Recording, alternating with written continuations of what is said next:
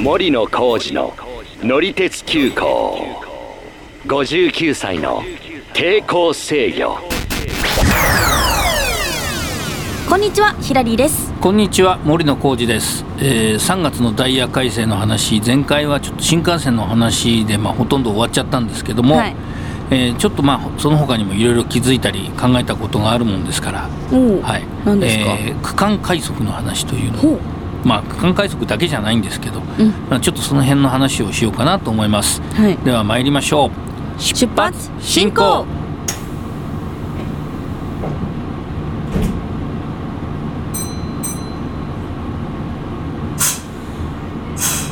まずはですね我々のあの地元の名古屋の話なんですけども、はい JR 東海の、えー名古屋駅を通る路線のうち、東海道本線とそれから関西線にはですね、うん今までも区間快速という種別の列車があったんですがい知ってます、あーなんかちょっと意識して乗ったことないんですけど区間快速っていうのはこう途中までこう快速で途中から普通になるとかそういうあれですよねそうですねね、まあ、東海道線の例で言うと、うんあの名古屋から豊橋方面に乗ると、うん岡崎駅までは、まあ、いわゆる快速電車として走って、はいはいそこから豊橋駅までは各駅に止まるとあーあでもなんか放送とかで聞いたことあるかもここからは各駅停車になりますみたいな、まあ、朝と夜ですね走ってるのは大体うーんという列車もあります、はいえーで、えー、とあとはまあ竹豊線に直通するのもそうですね、うんまあ、そういう快速列車がありますけども、はいえー、と関西線もですね、まあ、下り亀山行きこれはあの通勤時間帯にだけ走ってるんですけうど、んまあ、あの列車のね時間帯で、まあ、その通勤時間帯には通勤快速と言ったりするところもあるので。そうなんだうん、まあちょっとこの辺のね区別というのはね鉄道ごととか路線ごとでねいろいろとあるんでねうん私も正直覚えきれないところがありますが難しいですねそうなんですよでえっとまあなんでまたその区間快速の話をその持ち出したかというとですね3月から名古屋駅を走るもう一つの JR の路線の中央線にもですねはい区間快速というのが登場するということおでう、まあ、今はその3路線のうち2つだったんですけうど、ん3つとも区間快速がまあ登場するんだなということをちょっと思いついたというか、あの分かったもんですからはいで、えっと、ちょっとね東海道本線とか、さあのー関西線とちょっと違うのはですね中央線の快速が区間快速になるのは逆に昼間の時間なんですね。おおえーえそうなんだうん、なんであの昼間の時間で快速電車が今は通過してる新森山と神陵っていうのがありますけど駅が、はいはいはい名古屋市内とそれから春日井市かな、そうですね、はい、にあるんですけど、えーまあ、この2つの駅には止まることになって、うんで都市に近い秘境駅として、まあ、一部では結構知られている上皇寺とここ系という駅がありますけども、この2つだけ止まらないとうーんいうんで多治見まで行くと。、はいはいいうはいまあ、列車になるんですねで区間快速だと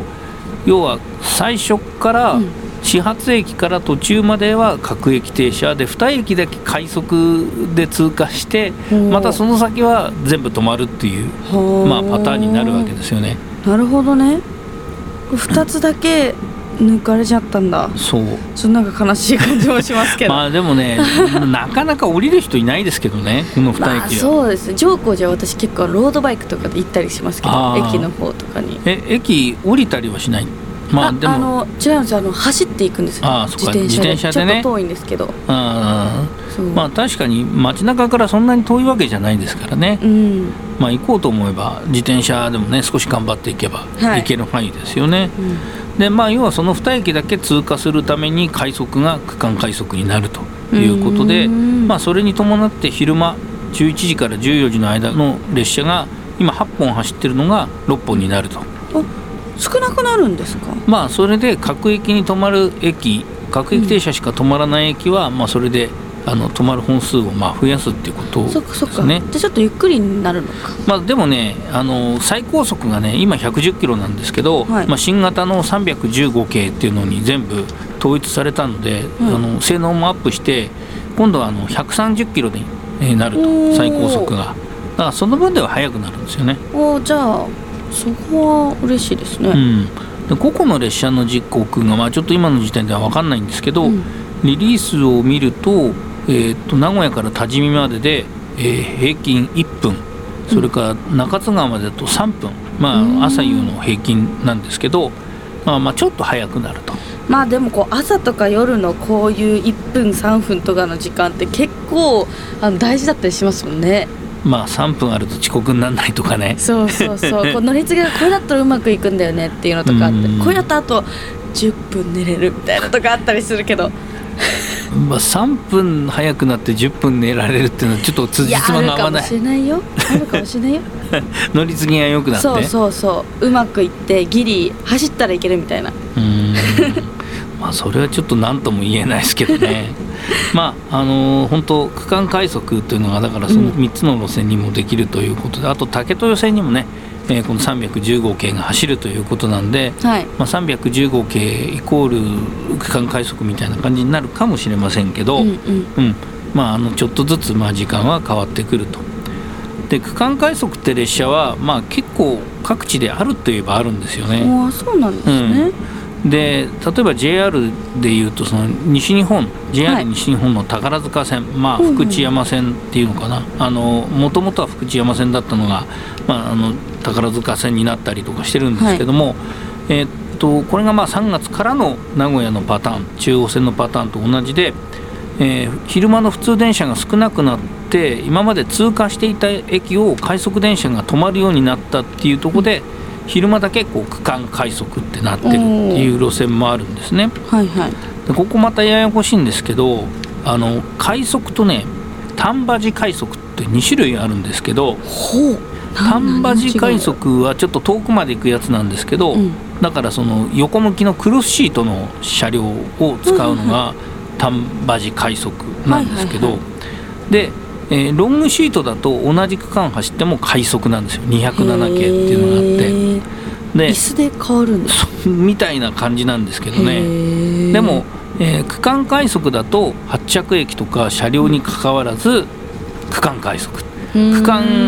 丹波寺快速とかにはならないみたいですあそうなんだ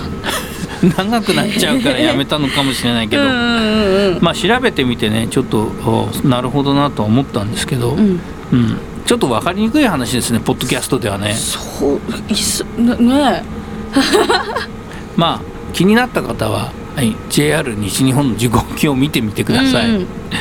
であとあの北海道でもね今はないんですけど3月からは区間快速が登場すると,、はいえー、と新千歳空港はい行ったことはないんだっけないです北海道一回もあそっかちっちゃい頃には行ったことあるんですけどあーまあ、要はあの北海道の一番大きな空港ですけども、新千歳から札幌を結ぶ快速エアポートというのがあるんですけども、はいはいこのエアポート号が一部区間快速になって、うんで、えー日本ハムファイターズの本拠地ののエスコンフィールド北海道っていうのがありますけどはいそこの最寄りの北広島から空港のある新千歳空港までは各駅に止まるようになると